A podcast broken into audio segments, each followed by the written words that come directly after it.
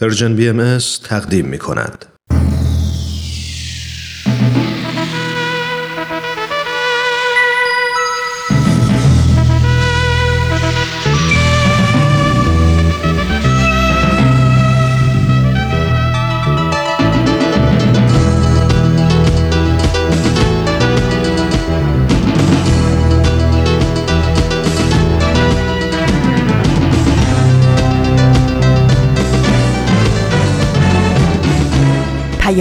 دوست.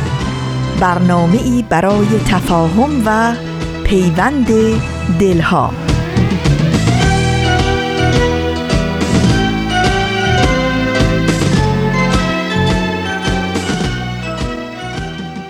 محبت نور است در هر خانه بتابد.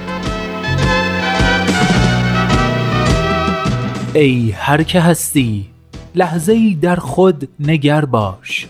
خوبی ولی از آنچه هستی خوبتر باش.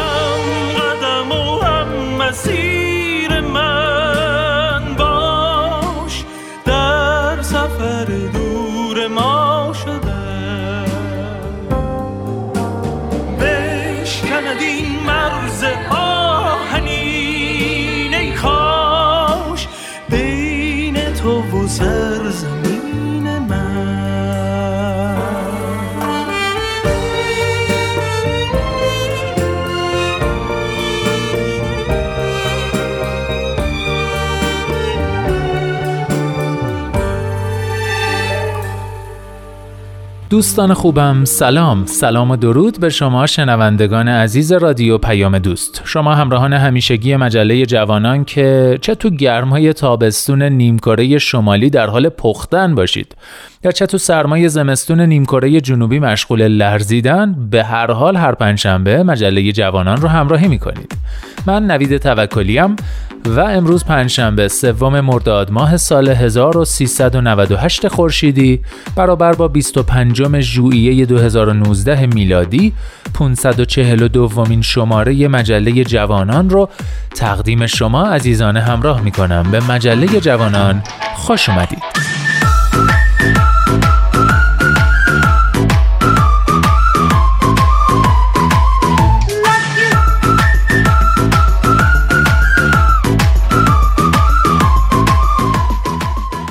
و اما این شماره مجله جوانان رو هم مثل همیشه با نقطه سرخط شروع می‌کنیم. سپس نخستین قسمت از مجموعه برنامه آفتاب بینش رو با هم میشنویم. بعد دمی با تاریخ همراه میشیم و سرانجام با آخرین برگ مجله رو میبندیم. از اینکه تا آخرین برگ همراه ما میمونید متشکرم.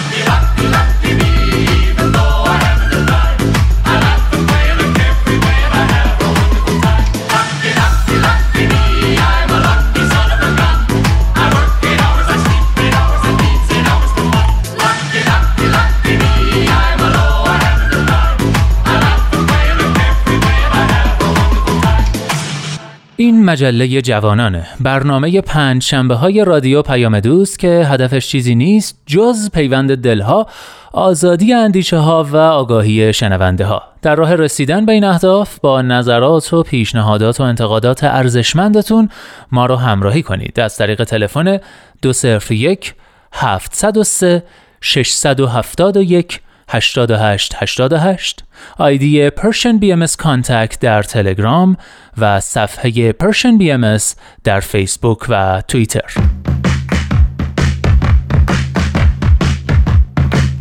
نقطه سرخط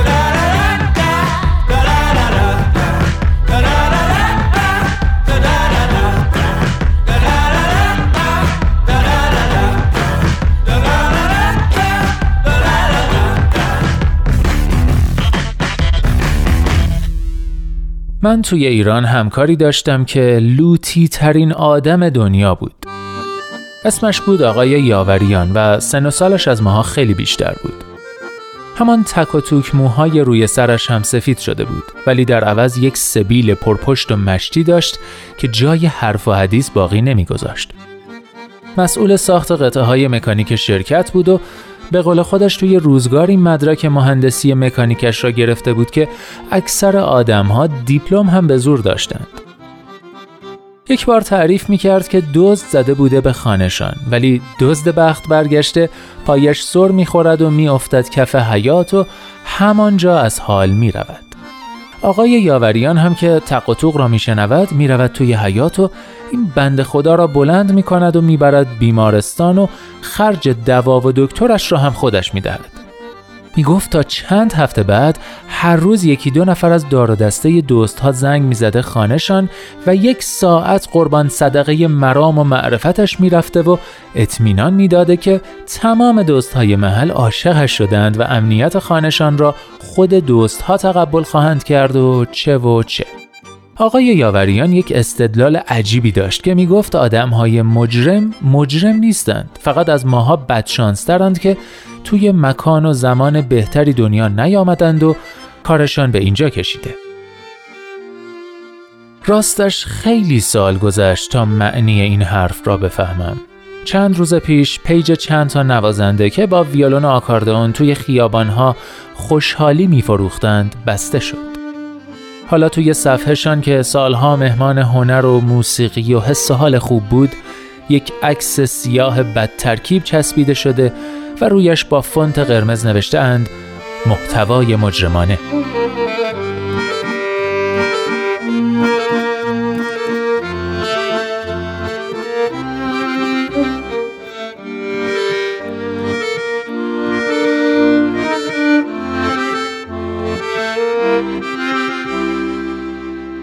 آقای یاوریان حق با تو بود. آدم های مجرم فقط و فقط بدشانس بودند که توی زمان و مکان دیگری دنیا نیامدند.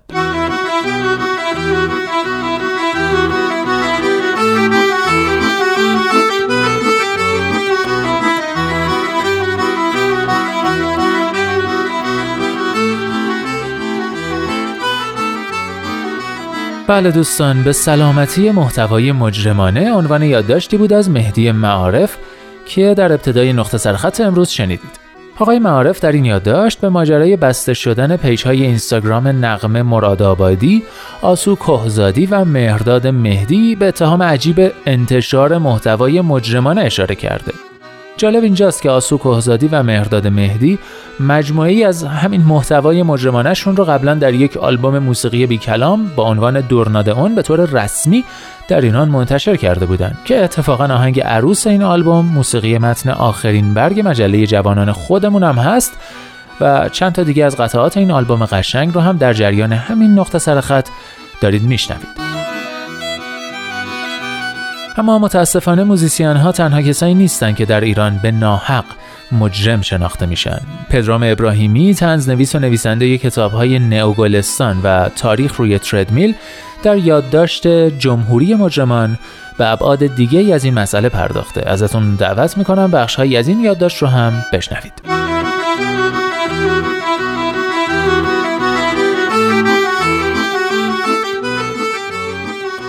تعریف جرم چیست؟ اعمالی که دانشمند سوئدی و قارنشین برزیلی بر اساس فطرت و کهن الگوها می توانند به بودن آن را تشخیص دهند مثل قتل، دزدی، صدمه زدن، تهمت بی اثبات و این قبیل. با این دید جرم ها به کمتر از ده مورد خلاصه می شوند. و حالا آیا می دانید ما در کشورمان بیش از صد مورد اعمال مجرمانه تعریف کرده ایم؟ بیش از صد مورد که با افسوس و دریغ باید اذعان کنیم به دلیل استمرار چهل ساله این بینش شمار زیادی از مردم هم این اعمال را مجرمانه میپندارند. شاید بعضی ها بگویند مشکل از قاطی کردن جرم با گناه شرعی است که البته حرفشان بیراه نیست. اما نکته ظریفتر اینجاست که اراده ای هست که ما همیشه ترسان و در مزان اتهام باشیم.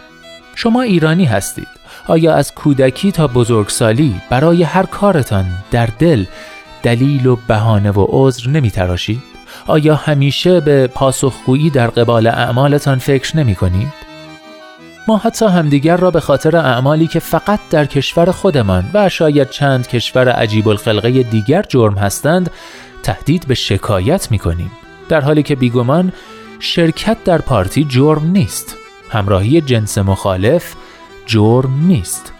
انتقاد از سرانه کشور جرم نیست. دوچرخه سواری زنان جرم نیست. استادیوم رفتنشان جرم نیست. نگهداری از حیوانات خانگی بدون مزاحمت برای دیگران جرم نیست. رقصیدن داشتن ماهواره و و اما نویسندگی. نویسندگی جرم نیست. سه نویسنده را مجموعاً به 18 سال زندان محکوم کرده ایم و همگان می‌دانیم وقتی اتهام تبانی به قصد برهم زدن نظم عمومی و اخلال در امنیت ملی باشد تقریبا یعنی متهمان جرمی مرتکب نشدند. بگذریم از جاسوسی که در فرهنگ غذای ما بیشتر نشان دهنده بیگناهی متهم است.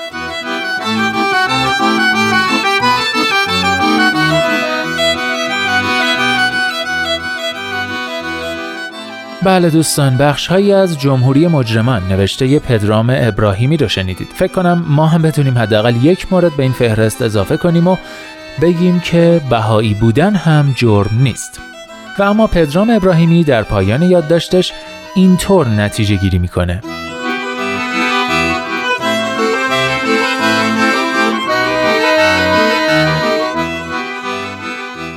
در صورت سکوت ما این بلوک های دومینو با سرعت بیشتری به سمت ما می آیند.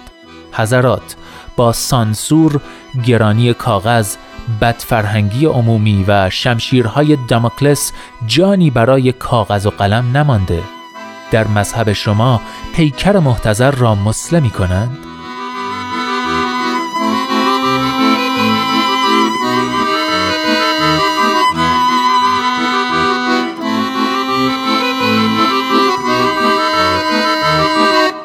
نوشت آدم کشی شکل نهایی سانسور است. جورج برنارد شا. پینوشت دو. می‌گویند قانون است. بله اما بردهداری هم قانون بود.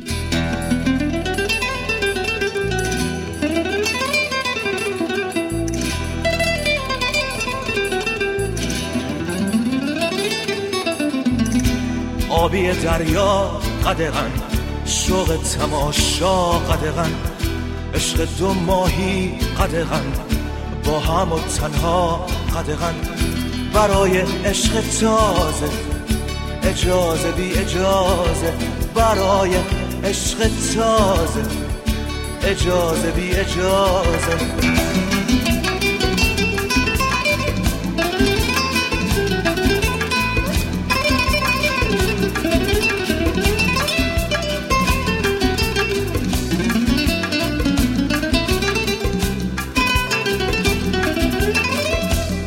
پچ و نجوا قدغن رقص سایه ها قدغن. کشف بوسه بی هوا به وقت رویا قدغن. برای خواب تازه اجازه بی اجازه. برای خواب تازه اجازه بی اجازه.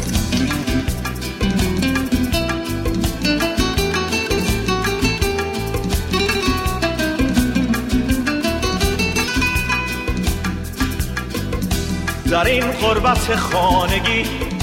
بگو هر چی باید بگی غزل بگو به سادگی بگو. زنده باد زندگی بگو زنده باد زندگی. برای شعر تازه اجازه بی اجازه. برای شعر تازه اجازه بی اجازه.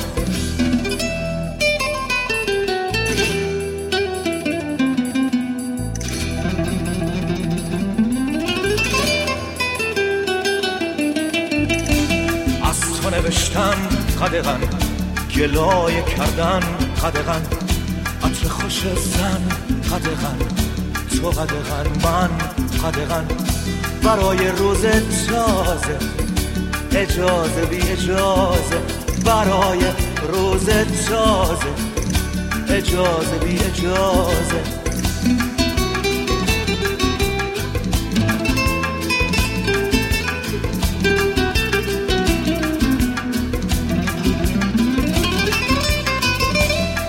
دریا قدغن.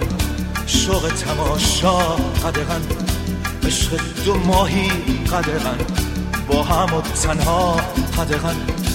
برای عشق تازه اجازه بی اجازه.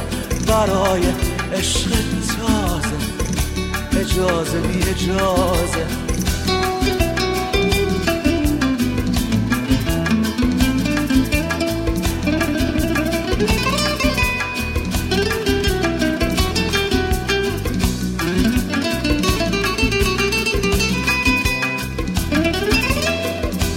در این قربت خانگی. بگو هرچی باید بگی غزل بگو به سادگی بگو.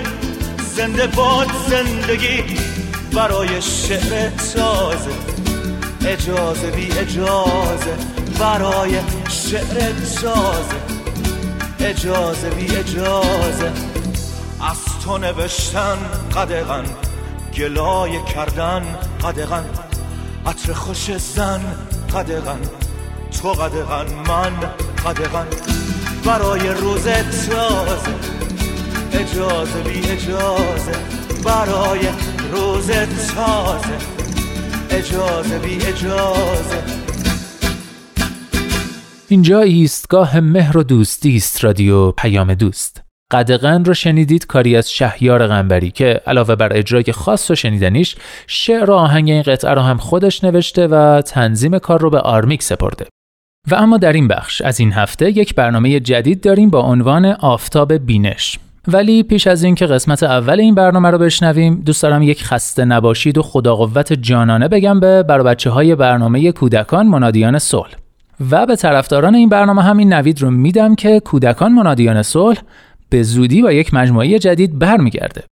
خب دیگه بیش از این منتظرتون نمی‌ذارم. این شما و این نخستین قسمت از آفتاب بینش کاری از دوست و همکار خوبم رامان شکیب.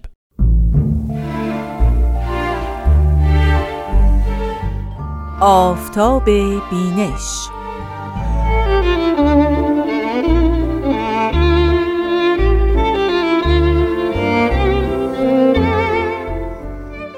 شنوندگان عزیز رادیو پیام دوست با درود. رامان شکیب هستم و با یک برنامه جدید با شما.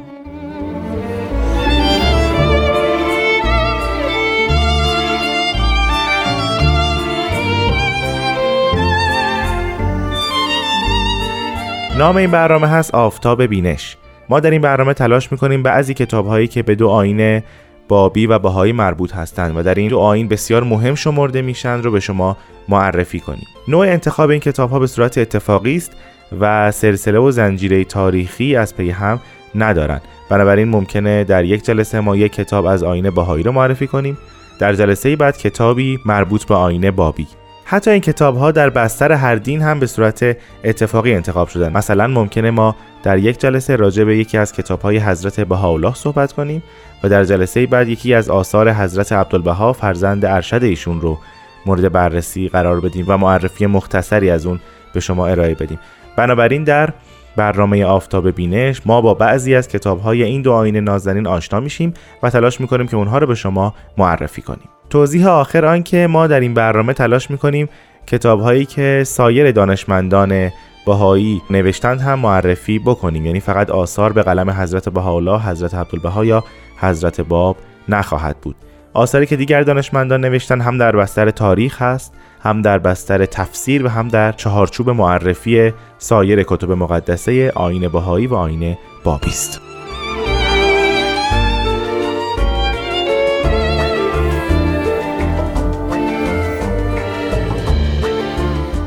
خب اولین کتابی که در برنامه آفتاب بینش به شما عزیزان معرفی می‌کنیم کتاب مستطاب اقدس است این کتاب از مهمترین کتب آین بهایی است که به قلم حضرت بهاءالله شارع دیانت بهایی نازل شده. تاریخی که این کتاب نازل شده سال 1873 میلادی مصادف با سال 1290 هجری قمری است. یعنی درست 20 سال پس از اظهار امر خفی حضرت بهاءالله در سیاهچال تهران کتاب مستطاب اقدس نازل میشه. توضیح آن که اظهار امر یا به بعثت حضرت بهاءالله در سه مرحله واقع شد. اولی در سیاهچال تهران که در دیانت باهایی به اون اظهار امر خفی میگیم. دومی در باغ نجیب پاشا یا باغ رزوان که ما به اون اظهار امر علنی میگیم. و زمانی که ایشون الواحی رو خطاب به ملوک عالم صادر و نازل کردند اظهار امر عمومی ایشون واقع شد. کتاب مستطاب اقدس درست 20 سال پس از اظهار امر خفی حضرت بهاءالله نازل شده.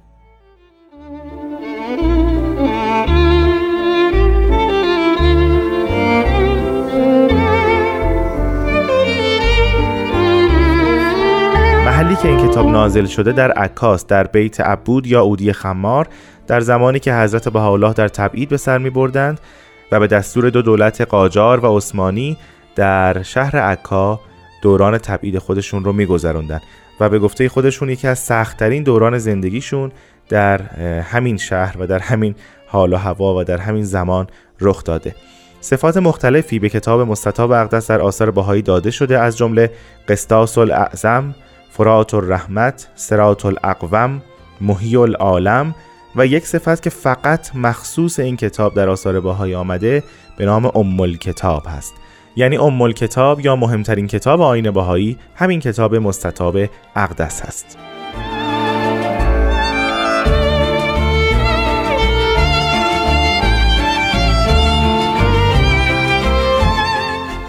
از لحاظ ظاهری کتاب مستطاب اقدس به 190 فقره تقسیم شده که این تقسیم بندی ها به تصویب بیت اعظم الهی عالی ترین شورای اداری و روحانی جامعه بهایی رسیده.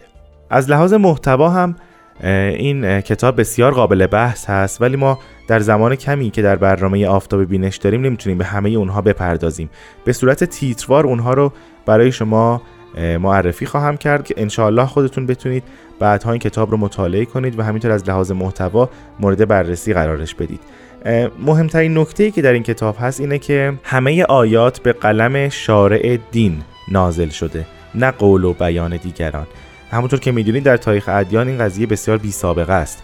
در ادیان گذشته یا از اقوال پیامبران کتاب های مقدس جمع می شد و یا کاتبانی این اقوال رو از زبان پیامبران می نوشتند اما در کتاب مستطاب اقدس با این قضیه روبرو نیستیم.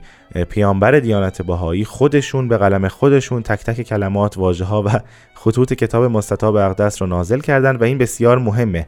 به این دلیل که عقاید، نصایح، اندرس ها و صحبت های ایشون در کتاب مستطاب اقدس مندرج هست و جای تغییر و جای بحث در اونها رو نمی‌گذاره چون خود شارع مقدس این آیات رو نازل کرده.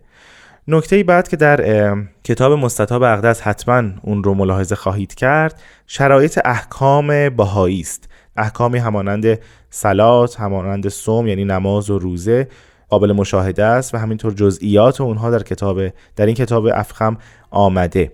بنابراین ما می‌تونیم بخشی از کتاب اقدس رو به احکام و شریعت بهایی اختصاص بدیم.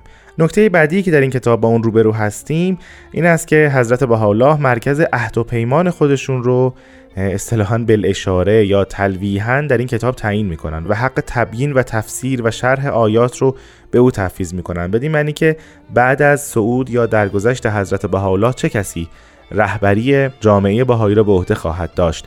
ما در کتاب عهدی یا کتاب و عهدی که نامه حضرت بهاءالله هست این قضیه رو بسیار روشن مشاهده و مطالعه خواهیم کرد که حضرت عبدالبها فرزند ارشد ایشون بعد از صعود یا درگذشت حضرت بهاءالله وظیفه تبیین و تشریح آیات الهی و همینطور رهبری و هدایت جامعه بهایی رو به عهده می‌گیرند این هم یکی از نکات بسیار مهم هست که خود پیامبر به قلم خودش جانشین خودش رو تعیین می‌کنه.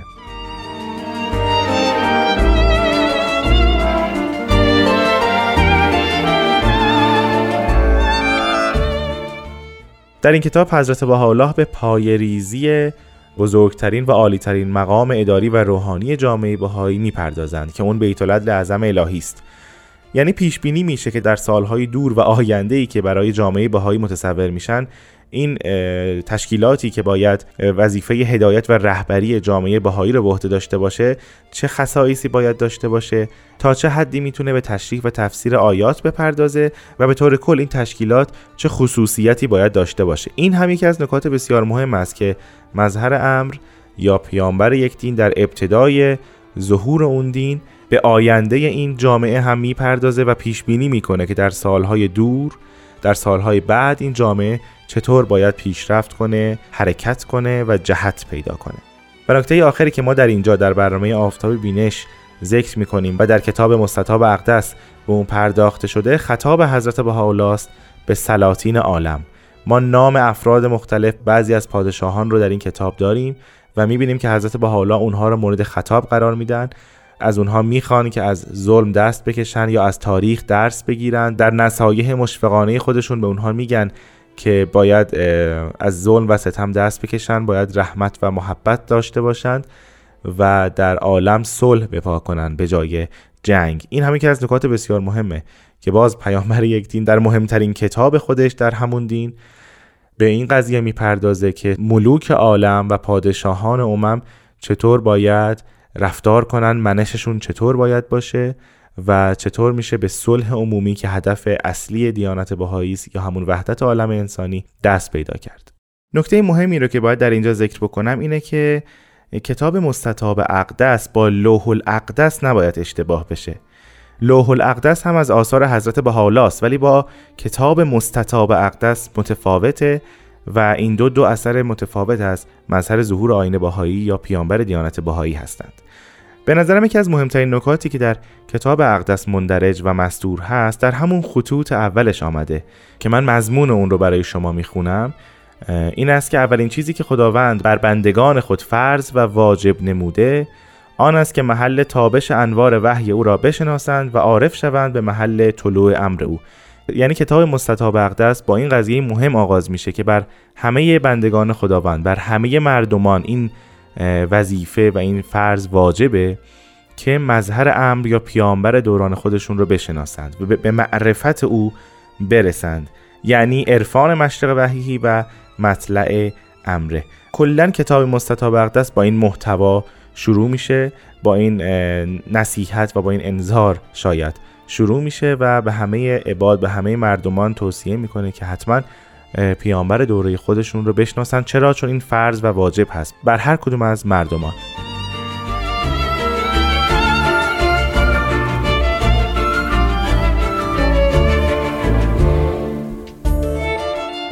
به انتهای برنامه رسیدیم. از شما دعوت می‌کنم که کتاب مستطاب اقدس رو حتما مطالعه بفرمایید. می‌تونید اون رو از سایت های معتبر باهایی مانند سایت کتابخانه باهایی دانلود کنید و مطالعه بفرمایید. امیدوارم روزهای خوبی داشته باشید. تا هفته آینده و یک کتاب دیگه من رامان شکیب با شما خداحافظی می‌کنم.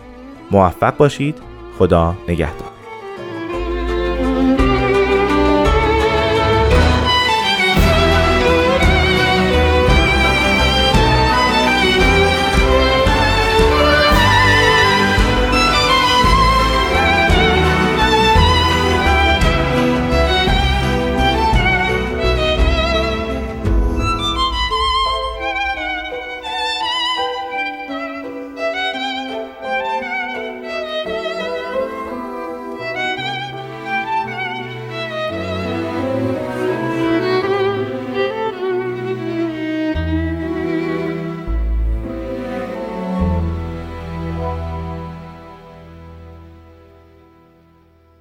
همراهان عزیز عزیزان شنونده. من نوید توکلیم و شما همچنان شنونده مجله جوانان هستید از رادیو پیام دوست.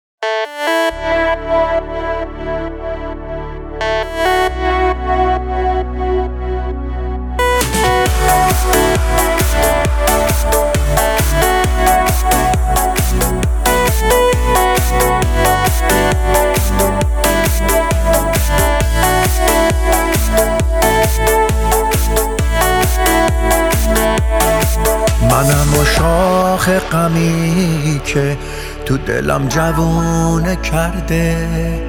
منو یاد خوبی تو که دل و دیوونه کرده.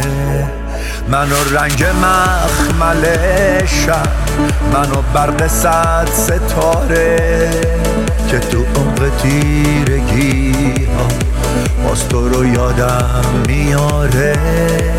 نباشی تو خاطر من. مثل اینکه زندگی نیست مثل اینکه رنگ دریا آبی همیشگی نیست. یاد من اگر چه نیستی تو رو با خودم می‌دونم. چشم راه مهربونی تا ته دنیا میمونم. روی شیشه می نویسم دیگه به امید دیدار. موندنی ترین مسافه. تا ابد خدا نگهدار.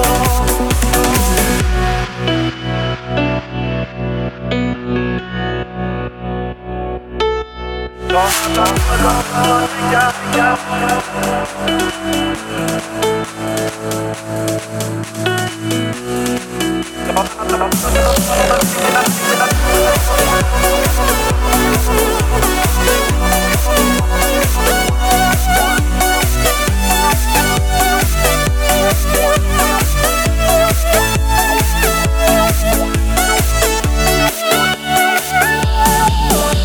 و شاخ که تو دلم جوونه کرده. منو یاد خوبی تو که دل و دیوونه کرده. منو رنگ مخمل شب منو برق صد ستاره که تو عمق تیرگی ها باز تو رو یادم میاره. نباشی تو خاطر من. مثل اینکه زندگی نیست مثل اینکه رنگ دریا آبی همیشگی نیست. یاد من اگر چه نیستی تو رو با خودم بیدونم چشم راه مهربونی تا ته دنیا میمونم. روی شیشه می نویسم دیگه به امید دیدار. موندنی ترین مسافه تا ابد خدا نگهدار.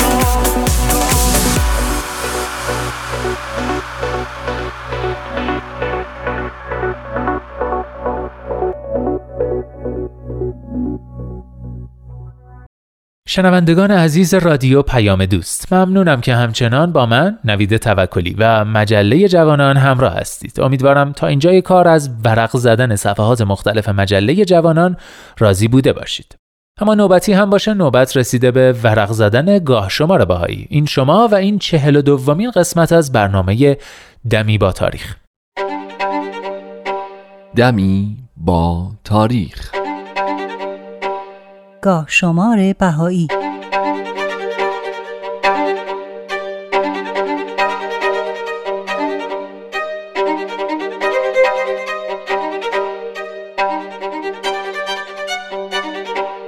مرداد 1227 خورشیدی، اوت 1848 میلادی، رمضان 1264 هجری قمری. دوستان اگه اجتماع بدش رو به خاطر داشته باشین حتما یادتون هست که در اون اجتماع به تصمیم حضرت بهاءالله شارع دیانت بهایی و حضرت باب پیامبر دیانت بابی و مبشر آین بهایی. دیانت بابی رسما به صورت دیانتی مستقل و مجزا از اسلام و به عنوان ظهوری جدید به اصحاب معرفی شد و برخی از آینها و شرایع قدیمی از دیانت بابی برچیده شد. اتفاق مهمی که در بدش رخ داد این بود که طاهره قرتالعین بدون هجاب در جمع اصحاب ظاهر شد که این مسئله شگفتی بسیاری از حاضرین رو برانگیخت و حتی در ایمان بعضی از بابی ها ایجاد تزلزل کرد. بعد از اتمام اجتماع بدشت طاهره در خدمت حضرت بهاءالله و همراه با شیخ ابو تراب اشتهاردی عازم نور مازندران شدند. بعد از اون هم به خواست حضرت بهاءالله شیخ ابوتراب برای حفاظت از طاهره ایشون رو همراهی می‌کرد. در مرداد 1227 هجری خورشیدی مطابق با اوت 1848 میلادی طاهره ابتدا به بارفروش یا همون بابل امروزی رفت و در منزل حاج ملا محمد حمزه شریعت مدار کبیر اقامت کرد و چون ایام ماه رمضان بود در مسجد حاجی کازم بیک حاضر می شد و در صف بانوان از پشت پرده به سخنان شریعت مدار گوش می‌داد و گاهی اظهار نظر هم می کرد و به سوالات حاضرین پاسخ می‌داد. شریعت مدار از ایشون خیلی تجلیل می کرد و اظهار می کرد که همه ما باید از شما کسب فیض و کمال نماییم همین هم موجب شهرت تاهره در بارفروش شد که اعتراض و مزاحمت یکی از مجتهدین شهر یعنی سعید العلماء رو برانگیخت.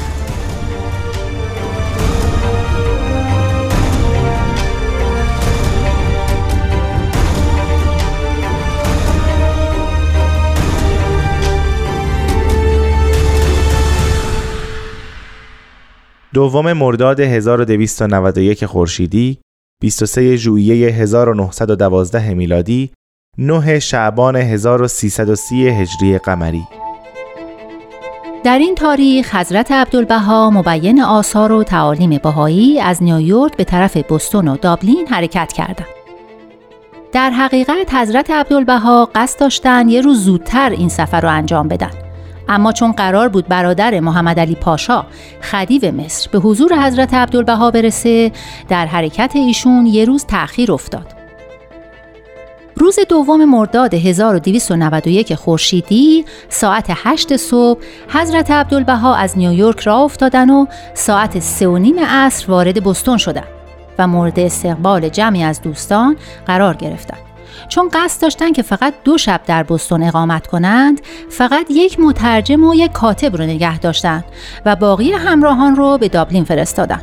خودشون هم در هتل ویکتوریا اقامت کردند همون شب ساعت 6 در این هتل یک مجمع عمومی برگزار شد و حضرت عبدالبها در حضور روزنامه نگاران و دوستان باهایی و غیر باهایی خطابه بیان کردند. برای شام هم منزل میس برید دعوت بودند و اونجا هم نطقی در مورد صدمات و بلیات مظاهر الهیه و غلبه دیانت جدید ایراد کردند.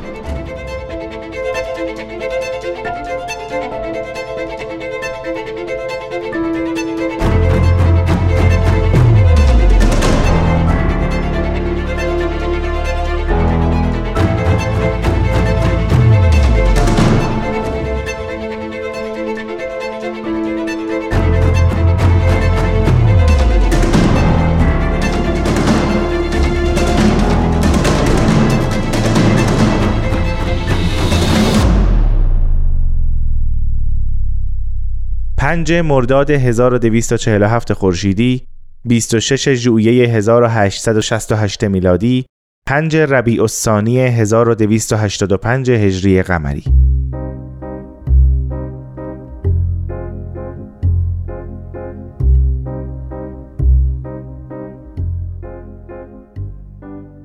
حضرت بهاءالله بعد از معرفی خودشون به عنوان شارع آین بهایی تونستن پیروان زیادی جذب کنن و عظمت گفتار و حقانیت این دیانت روز به روز بر مردم بیشتر آشکار می‌شد. حاکمان و علما و پادشاهان هم که با این افزایش شهرت حضرت بهاءالله مقام و منصب خودشون رو در خطر می‌دیدن همیشه به اون حضرت و پیروانشون فشار و آزار زیادی وارد می آوردن و اونها رو به انواع حبس و شکنجه محکوم می‌کردن. حضرت بهاءالله و عده‌ای از همراهاشون هم که مدت زیادی رو در بغداد و بعد از اون در استانبول و ادرنه در تبعید بودن این بار محکوم به حبس عکا شدن. جایی که آخرین تبعیدگاه حضرت بهاءالله بود.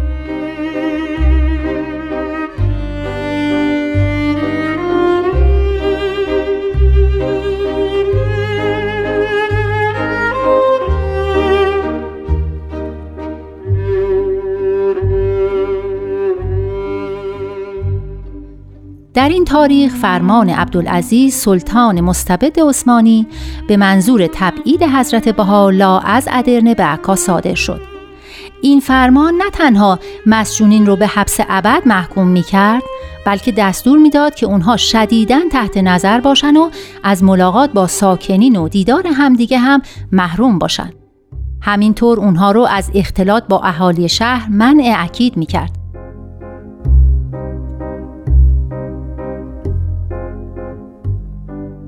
دوران سجن عکا چنان پردرد و زحمت بود که خود حضرت بهاءالله در وصف بلایای وارده در اون دوران میفرمایند که هرچند اکثر اوقات زندگیشون در چنگال دشمنان اسیر بودن و سختی های زیادی رو تحمل کردن اما سجن عکا که به دست ظالمان در اون گرفتار شده بودند از جهت دشواری و سختی هایی که به لحاظ جسمی و روانی برشون وارد کرده بود به آخرین درجه سختی رسیده بود.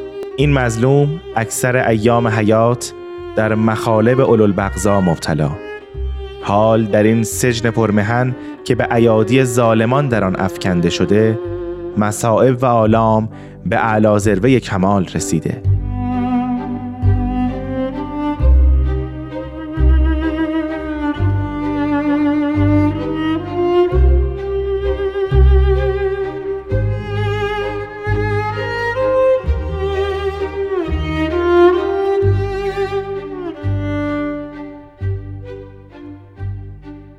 مراقبت های معمورین در اون ایام چنان شدید بود که حضرت شوقی ربانی ولی امر دیانت بهایی می نویسن سفیر ایران در باب عالی طی نامه‌ای که تقریبا یک سال پس از تبعید بهاییان به عکا برای دولت مطبوع خود فرستاد چنین اطمینان داد.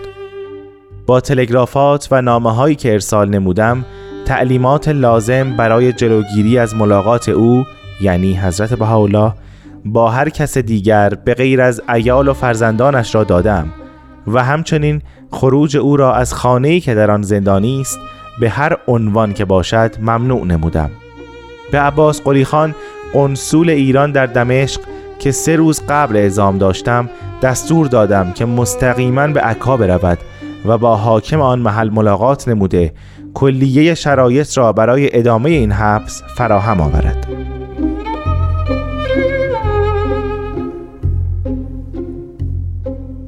و به این ترتیب فکر می‌کردند که این حبس ابد و این انزوای اجباری باعث از بین رفتن حضرت بهاءالله و همراهاشون میشه و موجب میشه که نور دیانت جدید خاموش بشه. اما مقامات عثمانی حاضر در محل کم کم تمایل خودشون رو برای ادامه سختگیری هایی که اون اوایل نسبت به زندانیان باهایی نشون می‌دادن از دست دادن یا اینکه متوجه شدن که عملا توانایی ادامه این سختگیری ها رو ندارن. از طرفی مردم شهر هم که ابتدا ابراز دشمنی می‌کردند رفته رفته با احترام به مسجونین قلعه نگاه می‌کردند.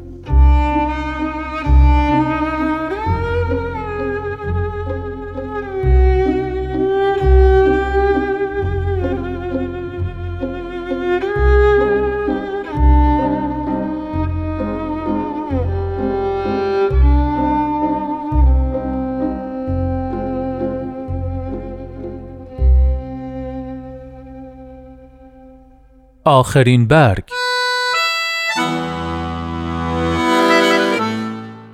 نویسنده فقید بریتانیایی سی اس لوئیس در کتاب چهار عشق می نویسد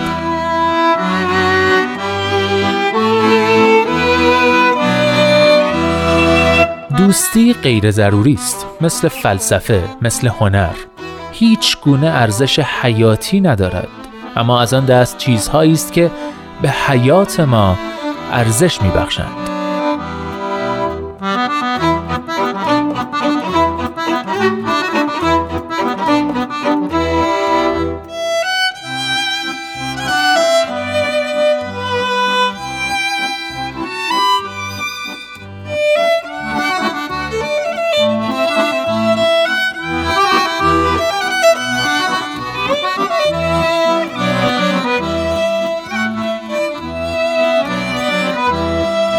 هر جا هستید دلهاتون شاد، اندیشتون آزاد و آگاهی و بیداری نصیبتون باد. من نوید توکلیم و امیدوارم که نور امید در دلهاتون هیچگاه خاموشی نگیره. به قول شاعر گرچه شب تاریک است، دل قوی دار، سحر نزدیک است.